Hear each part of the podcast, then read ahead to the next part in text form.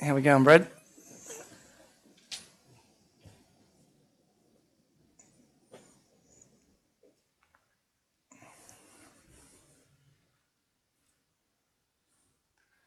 Coming, not coming.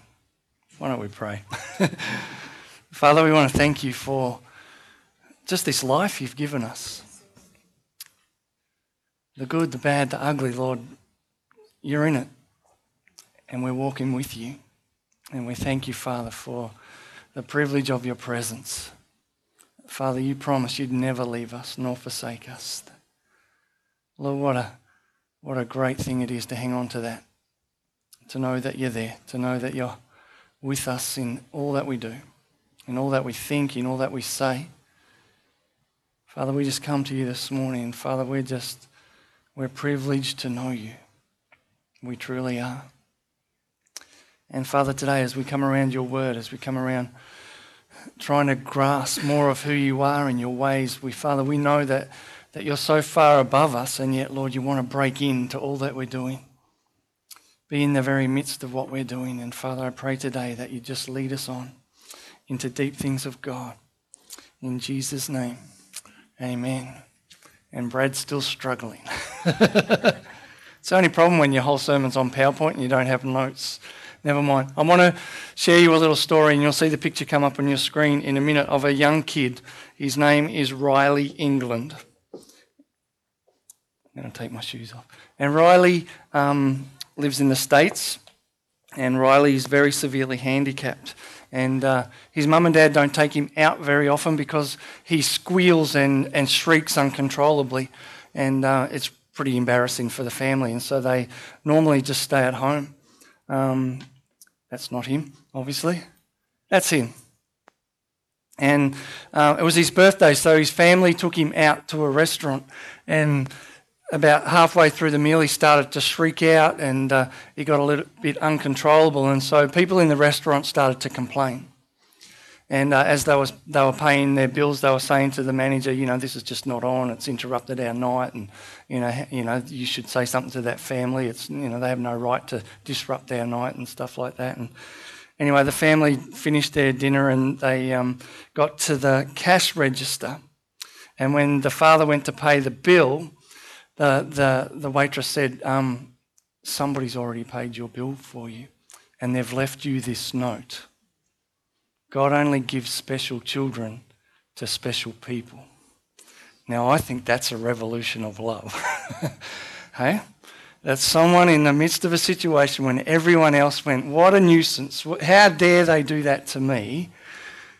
Someone had the, had the wisdom and the sensitivity to see beyond all that and go, here's an opportunity to bless a family.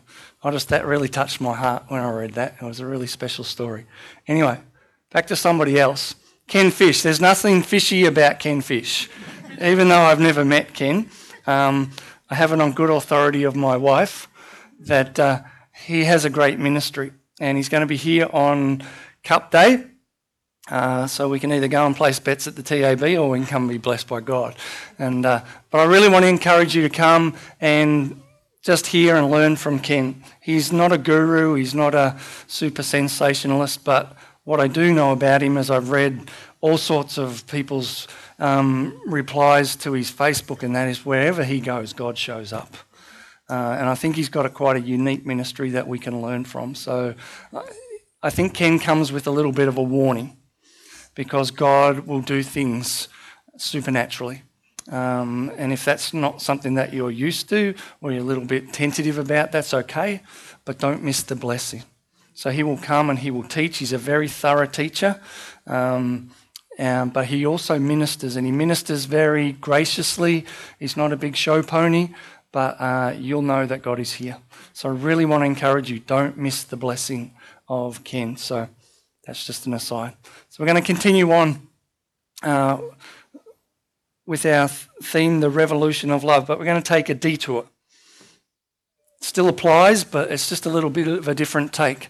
This comes out of Exodus, and Moses said to the Lord, Lord, you, you've been telling me lead all these people, but you've not let me know whom you will send with me.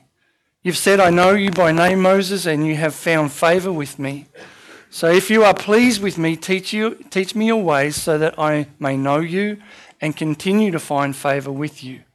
Remember that this nation is your people.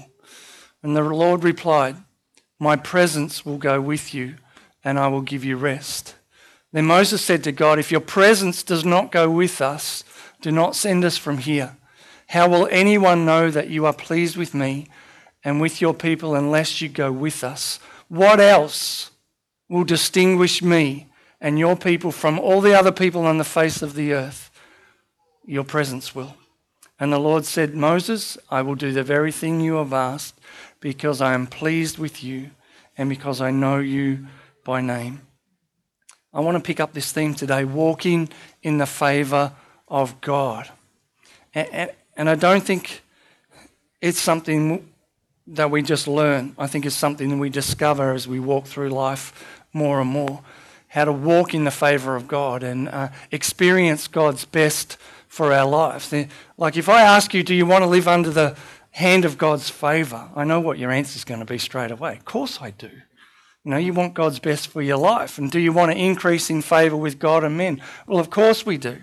So I know that you're all in favour of investigating what it means to live under the favour of God. But what does God's favour look like? Like, like, how do I know I've got God's favour? How does Ross know? How does Matt know? How does Noel know that, that we've got God's favour? And, and, and can I get more of it? You'd be pretty silly not to want more of it if you could get more of it and live under God's favour. So it really does influence a lot of our life because my worship of God and my service of people is preconditioned by the extent to which I believe God's heart is towards me and God's hand of favour is upon me.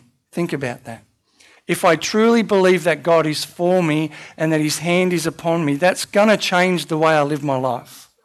And if I think that God is against me and God's got it in for me and He doesn't have blessings for me, then that's going to precondition how you live and see life. So it's really important that we understand the favour of God because it will set my disposition towards God.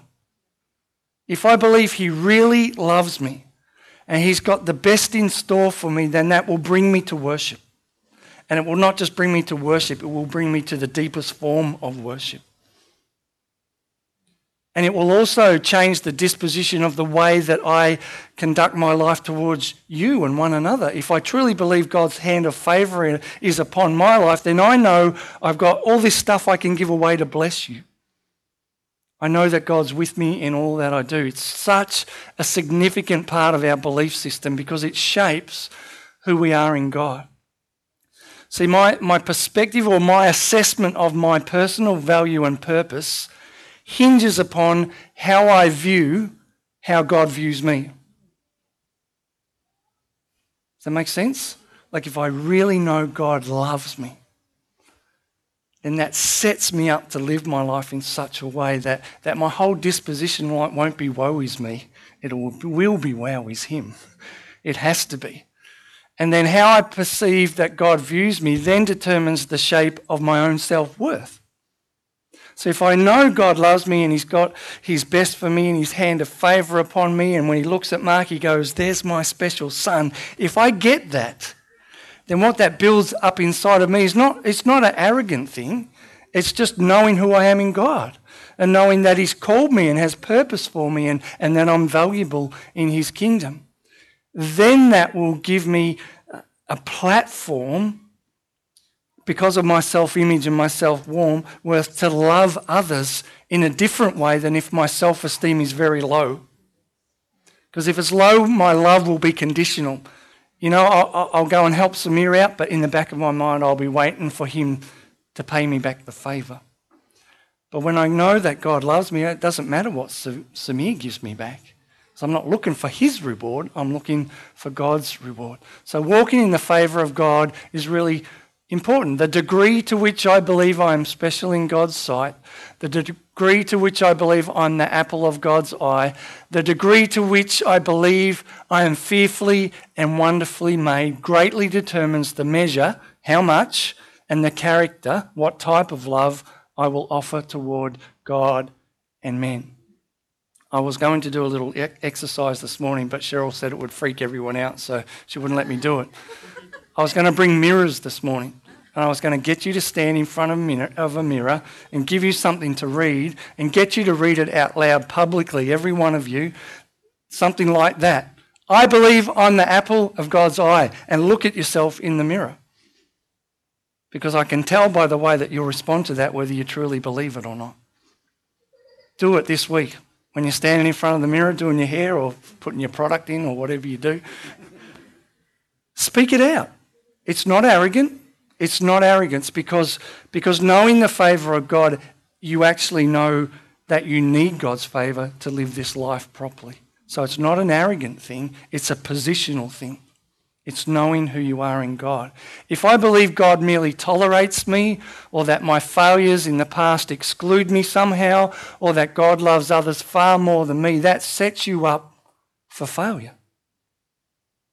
Okay, so I want to unpack this a little bit this morning because I must love myself through the framework of God's favour. Then I can truly love the Lord and expend my life loving others.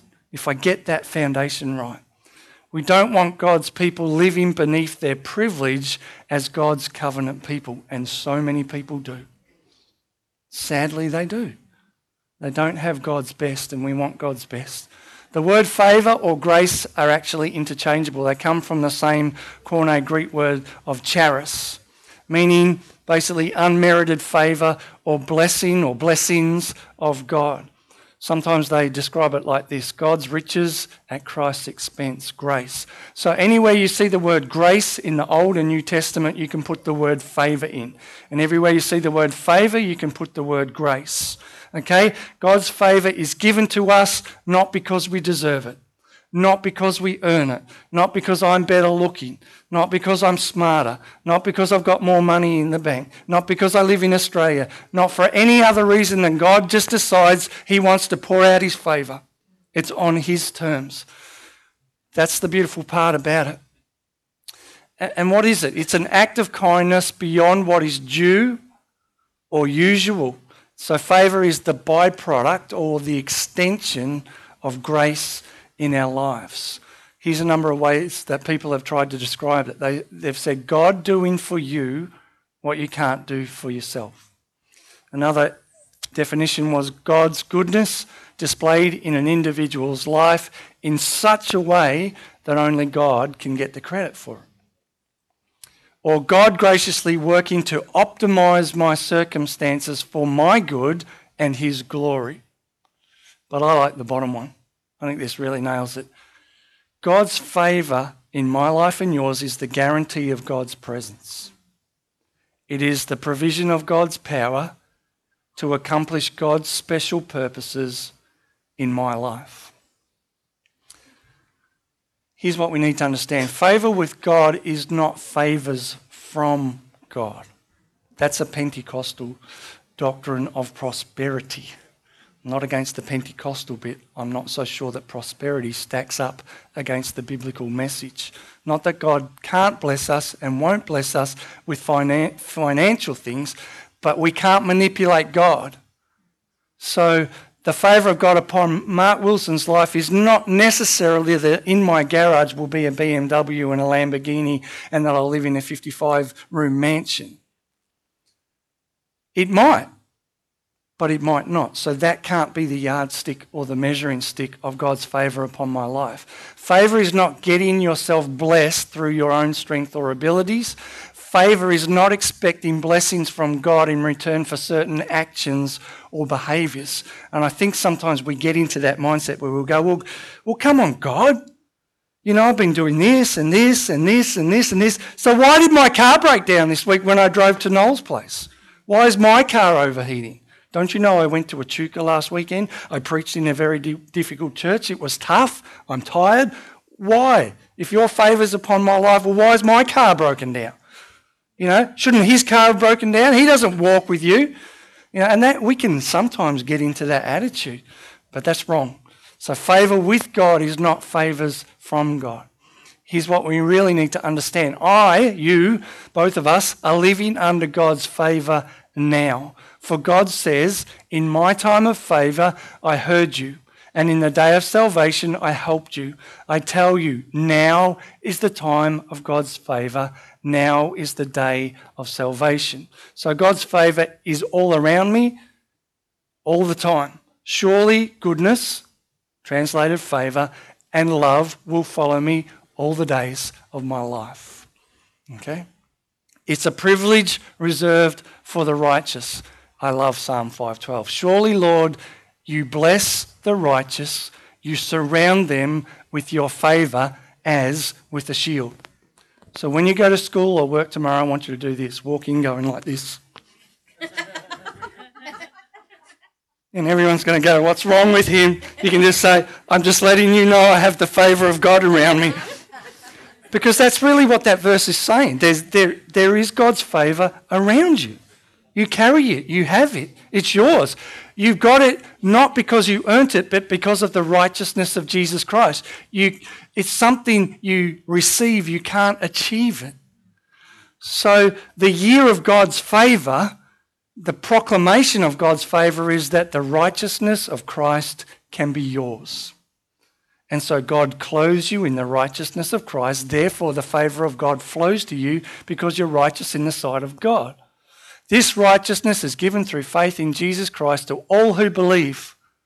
There is no difference between Jew or Gentile, for all have sinned and all fallen short of the glory of God, and all are justified freely by his favor or grace through the redemption that came by Jesus Christ.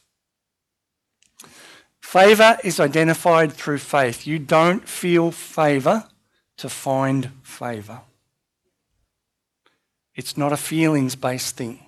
So you don't come to church today, I'm feeling good today. I must have the favour of God in my life. Or Matt on Thursday night when he was hanging over the porcelain bowl, throwing his heart out, could have said, I don't feel like the favour of God is upon me right now. But it still is it still is. So you receive it by looking for it in the right way and being aware of it and responding to it. And in fact, you will find favour everywhere you look for it if you're looking for the right thing. And we'll unpack that a little bit more as we go along. Now, favour with God is not favouritism. I suppose it's a little bit difficult for God not to favour some of us more than others. because some of us are a bit thick like me. And God probably says, Well, Mark, I've tried and I've tried and I've tried with you. I think I'll bless him more. But it doesn't work like that. Like none of us are the, t- we're all the teacher's pet. We're all God's special creation. He doesn't look at Noel and go, Well, Noel, Dave, Noel, Dave. I'll pick Noel. no, I'll pick Dave. No, like, like that, that's not in God's economy because he just looks at all of us equally as incredibly special and incredibly precious. We all carry the favour of God. So, favour in the Bible has nothing at all to do with favouritism. God didn't, didn't look around and go, hmm, yeah, Melissa, she wears those really nice red boots. Oh, bless her. Um, Michaela over here, she's got bare feet. How rude of you to wear bare feet in church. No way. You know what I mean? Like, God, that, that's not God's economy. God's economy is He loves us all incredibly. So you can't force God's favour. The favour of God is not a formula. It doesn't always work like this, and it doesn't always look like that. Like you can't you can't set it up like that. And here's I think the danger is that sometimes we we look at wealth and prosperity and good health and we go, I've got the favour of God upon my life because things are going good.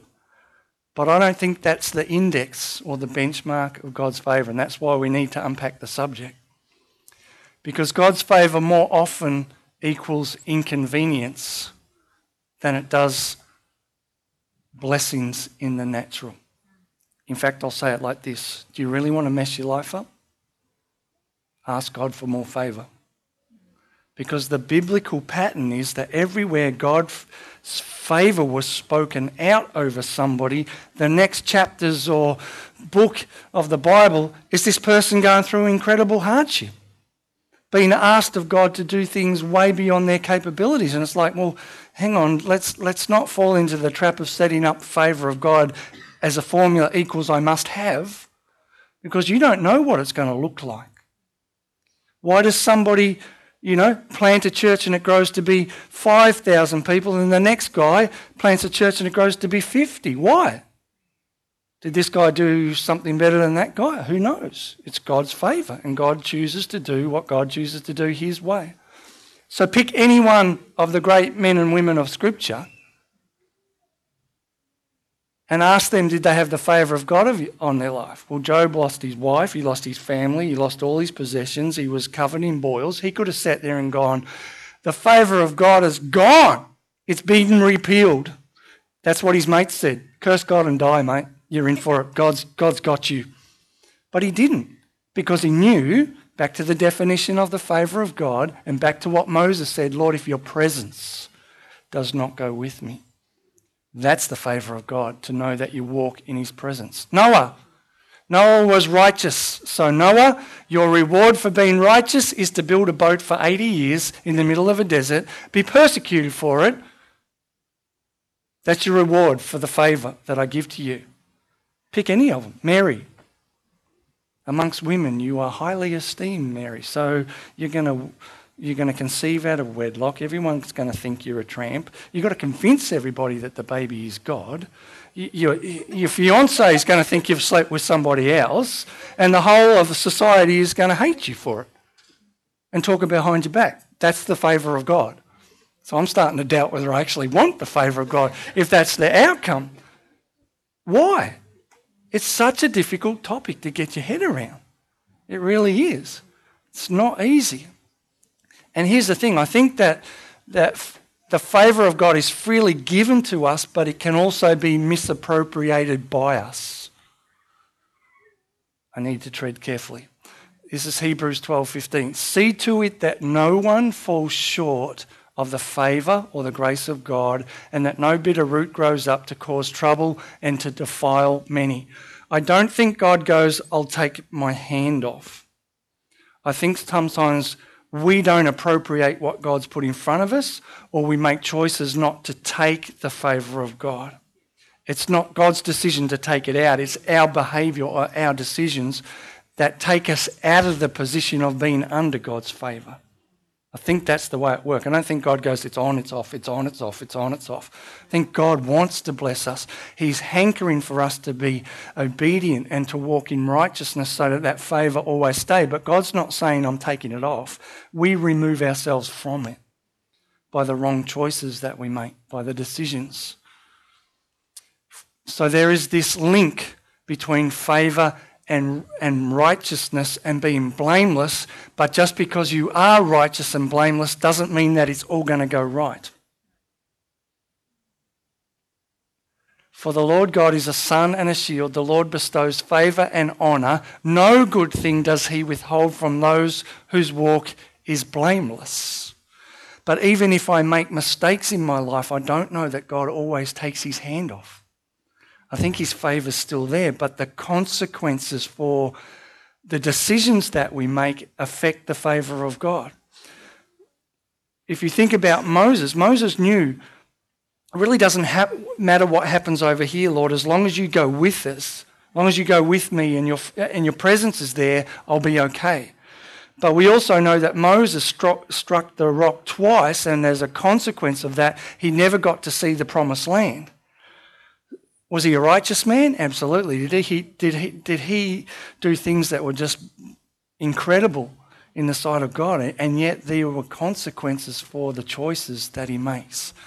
So I think we need to be careful when we say, oh, well, God's taken his hand off your life, mate. I, I don't know if that's the case. I just think God lets us feel the weight of the choices that we've made. You can't manipulate or stage manage God's favour, but you can position your life so that you increase in favour. Remember what it said about Jesus in Luke 2 He increased in favour before God and men. So there is a sense in which we can increase in favour. I don't know that it's a formula that if I read my Bible every day, I come to church, I run a ministry, I do all the right things, that necessarily I can manipulate the hand of God to get more. I don't think it works that way. What I do know is that if I stay blameless, I'm much more likely to experience the favour of God. But I think the favour of God is that God is going to take us into all sorts of tough situations to prove that His presence is enough. You interrupting, eh, darling? That's all right. If you think about Joseph, Joseph found himself where? Sold into slavery and in a dire situation, and yet the favour of God found him and drew him out of that place. And then he was put in Potiphar's house. He was accused of rape, put into prison, but the favour of God took him from a prison cell to Zaphenath-paneah, the second in charge over Egypt. Why? Did Joseph make mistakes? He sure did. But God's favour was there. Why? Because God can do what God wants to do. And it's not always, I don't know that God's favour is always fair. It's not distributed the same way in John's life as it is my life. You know? Why does Stuart and Simone have a daughter that's sick? Why them?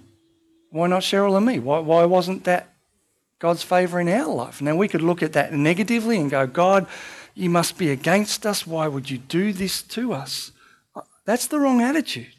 The attitude is, God, we're going to see your presence and your power accomplish the special things you want to do in our life. And I think the favour of God is that at the end of it, we go, what's more important than anything else is that that car that you might give me or that bank balance, it's not enough. It has to be God. It has to be God that is sufficient in our lives. So seek to grow in favour. This is what Peter wrote to the church. But grow in the favour and knowledge of our Lord and Saviour, Jesus Christ. So I don't think seeking God's favour makes you arrogant. It makes you humble because it displays the wisdom that you know that without God's favour you cannot navigate life successfully. Your own strength and wisdom is insufficient. I am sure Stuart and Simone have been on their knees many times, crying out to God, saying, God, we need your wisdom and we need you to come through. He answered their prayer. He spoke to a 12 year old girl. His presence is there. That's the favour of God. The favour of God is when His presence isn't there, because then there's no hope. Then there's no way out of the situation. Now that worked really well, didn't it, Brad? I wanted to have a foggy background, but now you can't read what I had. And I think that's what the favour of God, fog, really is. It's not one of those topics that's, that's clear cut and dry. I think through life, we've got to walk through the fog of, of, of living under God's favour, but knowing that that isn't a Western material formula. It's the stretching, the deepening of God's presence in our life. And the harder the situations, the more we'll rely on God and the more that we'll see the hand of God's favour despite the opposition. Does that make sense? It's a tough subject. So we've got to live with uh, an attitude of expectation. We can't walk around going, woe is me. Or my car broke down. Story of my life. Got no money in the bank. Story of my life. You know, sick again. Story of my life. Well, get someone else to write the script of your life, I say. But, but that's not going to set you up to see the favour of God if that's always your default attitude. Because God can be doing things in amongst all that hardship, and you'll find the favour of God, but you've got to look for it because it might not always be the obvious thing. So we've got to recognize that, that God is opening up all sorts of opportunities. Like, how would, how would Joseph have got to be in that position of prominence in that nation of Egypt in a critical time during a doubt unless God weaved him through all those paths to get there? And I bet you the character of that man was so different because of all those hardships and because of all those times in that prison cell where it was probably horrific. But he was crying out to God, saying, God, I need you to deliver me, to come through. And he'll do that. You know, I was thinking when Dave was praying this week at, at, at men's group, I mean, Dave could go, God, my business isn't going that well. It's really tough in Fiji, and I'm trying to get orders, and it's this and this and this, and, and you could very quickly get your place, back yourself into a corner where you went, I don't see any favour of God here, because it's all everywhere I turn. It's tough. The you know the finances are tough, and dealing with staff is tough. But but maybe Dave needs to go, well, maybe God has put me there because the wisdom and the character that I have in my life enables me to manage that mess in such a way that it's less of a mess and people get blessed even within the mess. And the favour of God comes through and is demonstrated through the fact that I stayed and persisted and had the character and perseverance to get through. Or you could say, the favour of God's not here, I'm running for the hills. so we've got to respond to God's favour by being obedient to what He's called us to do and stick it out, even through the tough times. So Moses never lost the favour of God upon his life, but there were consequences for his disobedience. So the key is positioning ourselves to never stop being a recipient of God's favour through our own foolish choices. Makes sense? It's a tough topic, isn't it? Whoop. Hello. Being a favour finder sets you free to know that you don't have to manipulate your life in order to see God's blessing. That is so freeing. I don't have to preach the best sermon. I don't have to do all these things in order to get God's favour. It's there. It's already bestowed upon me. It's already all around me. It's already been granted to me. The only thing that I can do is stuff it up by not living within it and stepping outside the parameters of that blessing and favour by the wrong choices that I make. We have to recognize and respond to what God is already doing and expect that He is with you every step of the way. His presence and His power are favour. Not a new car, not a full bank balance, not a full pantry. Those things are nice and they're lovely, but they're not the biblical precedent. They just aren't. Everywhere you see the favour of God upon somebody's life, it requires of them to get into all sorts of circumstances and situations where their faith will be incredibly tested. Incredibly tested. So the prayer of someone like Jabez, Lord, bless me, let me find favour in your sight, enlarge my territory, territory, stretch it out, should come with a caution and warning that it's likely to mess your life up. So the favour of God is not a simple thing, it's a complex thing that will draw you deeper into God. Why don't we let Scripture have the final word? Do not forget my teaching, but keep my commands in your heart, for they will prolong your life many years and bring you peace and prosperity. Let love and obedience never leave you. Bind them around your neck. Write them on a tablet, on the tablet of your heart. Then you will win favour and a good name in the sight of God and man.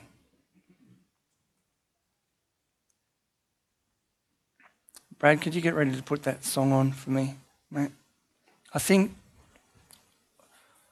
what God's been teaching me this week, and Cheryl and I have had a pretty weird week.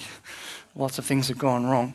And it would have been very easy to go, well, God, I've done this and this and this and this and this for you. Well, why do you give me this and this and this and this and this?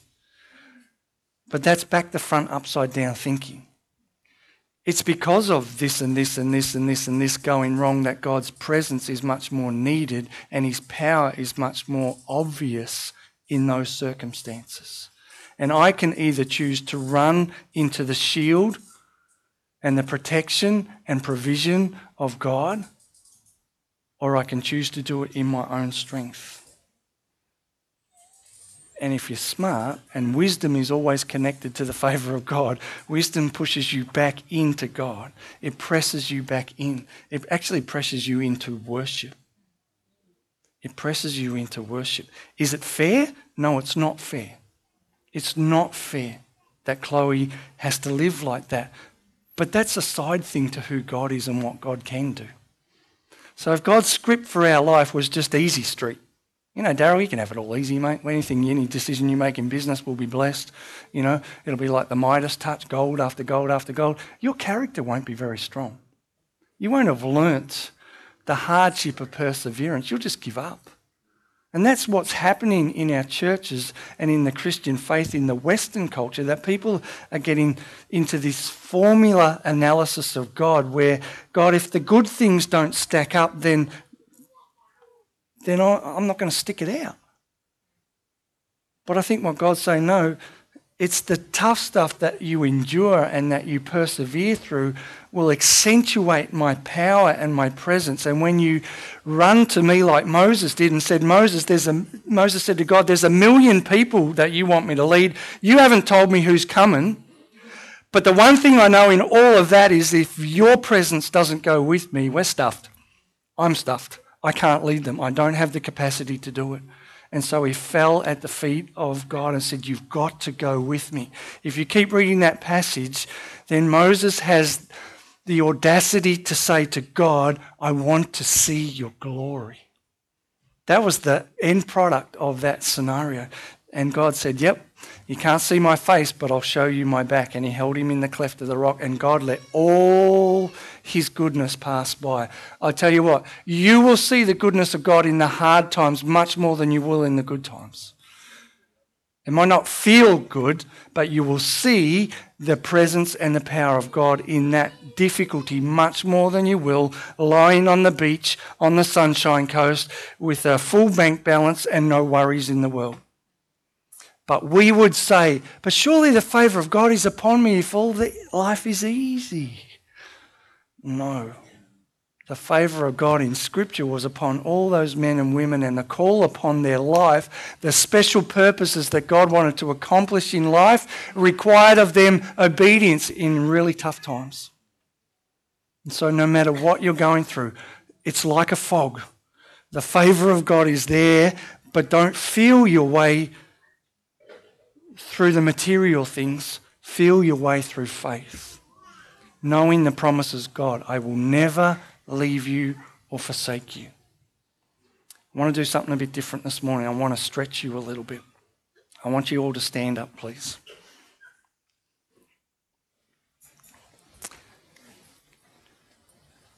I think one of the struggles that we have in church, and and I'm not convinced that church is me standing up the front and everybody sitting in seats learning.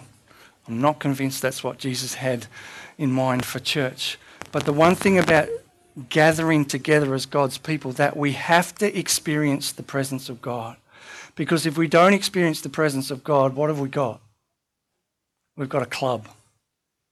Okay? I don't want to be part of a club. I want to be part of the kingdom of God where the presence of the king is what we come to acknowledge and, and to esteem and to press into.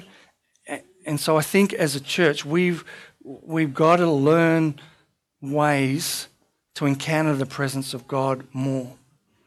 And I think it's, for some of us, it's very intuitive. It's not a difficult thing to do. For other people, I think it's a real struggle. So I want to play a song for you this morning.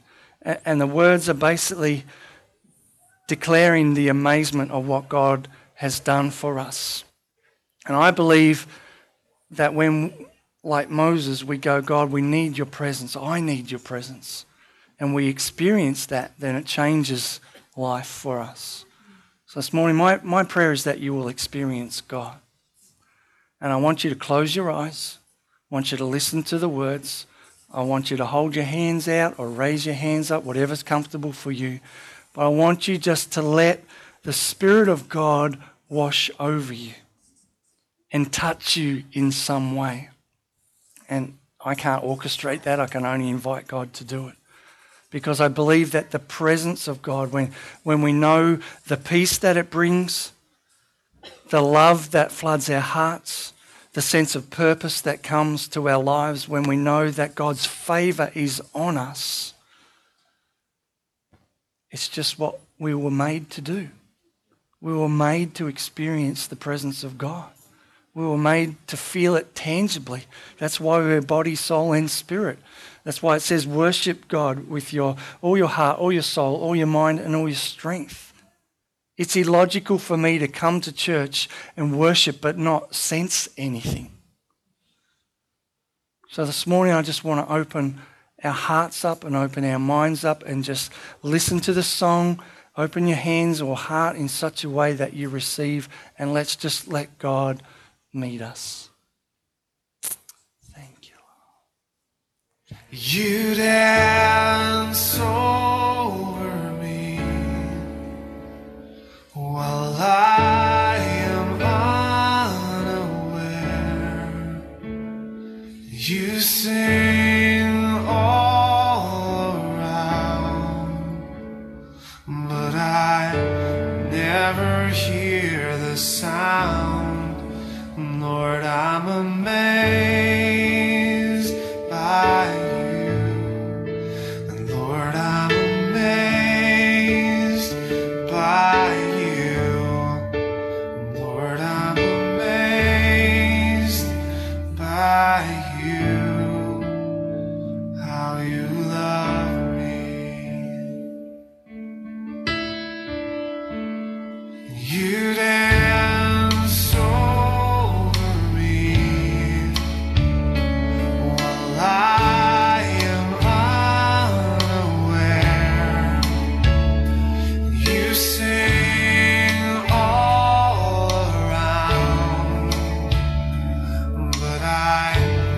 never hear the sound.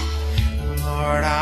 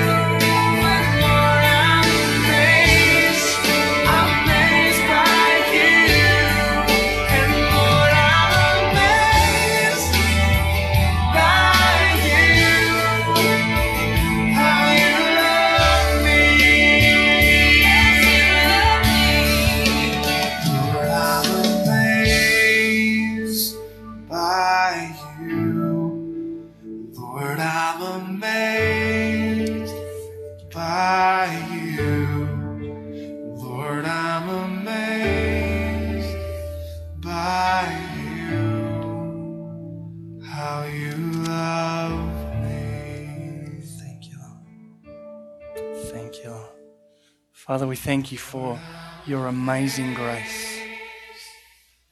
How sweet that sound that saved wretches like me.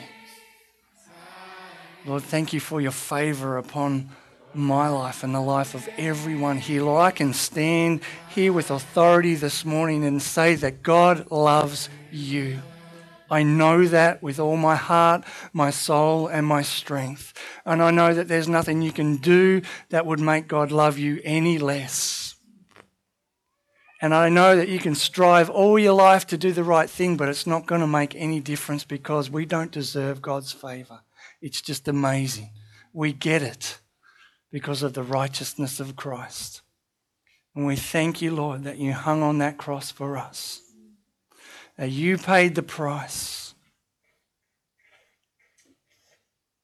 But I thank you, Lord, that we can go on in the knowledge and the wisdom that your favor and your grace still flows from your right hand today.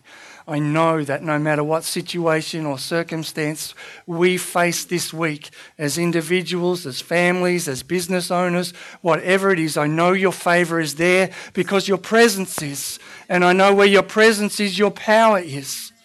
And I know you will accomplish in our lives what you want to do if we will be obedient. And Lord, I don't know what the road looks like. Sometimes it's foggy. Sometimes it's not clear what's ahead. But I know that in every situation where your presence is, you will come through. Maybe not the way we would write the script, but you want to accomplish for your glory in our lives the things that you want to do. So, Father, we lay down our rights to live our lives the way that we want to and we take up our cross and we walk the path that you've set before us, whether or not in the eyes of the world that's easy or tough. But I want to pray, Lord God, that our attitude and our response would be like that anonymous man in that restaurant that went, Here's an opportunity to see it God's way. Here's an opportunity for the favor of God upon my life to be bestowed upon somebody else. To bless this world that so much needs to know the favor of God. Father, I thank you that it's ours to enjoy. It's ours to soak in. It's ours to live in day by day, moment by moment. And I pray, Lord, that as we go out into a hurting, broken, needy world this week, we won't be looking over our shoulder, thinking, wondering if the favor of God is with us. We will already know it's ours. It's my right as a man of righteousness or a woman of righteousness to know that God is with me and that He will never leave me nor forsake me and that His power is made perfect in my weakness. So, Lord, I thank you for the tough times. I thank you that when everything else is going crazy round about me, it forces me into your presence. Because it's there that I find the deep things of God. So, Father, today, I don't have to ask for a blessing upon people's life because they're already blessed. I just pray that you would give us the wisdom, the courage, the faith to keep walking in your ways to keep choosing the path of righteousness, to walk blameless in your sight, so that your favor flows even greater into our life. Lord, would you bless everyone here today in new ways? Open their eyes to see your hand upon their life, even in the storms, even in the busyness, even in the chaos, Lord. If we look for the favour, it'll be there. It just might not be wrapped up the way we thought it would be. So, Lord, encourage our hearts today to keep going stronger and deeper with you, I pray. In Jesus' name, amen.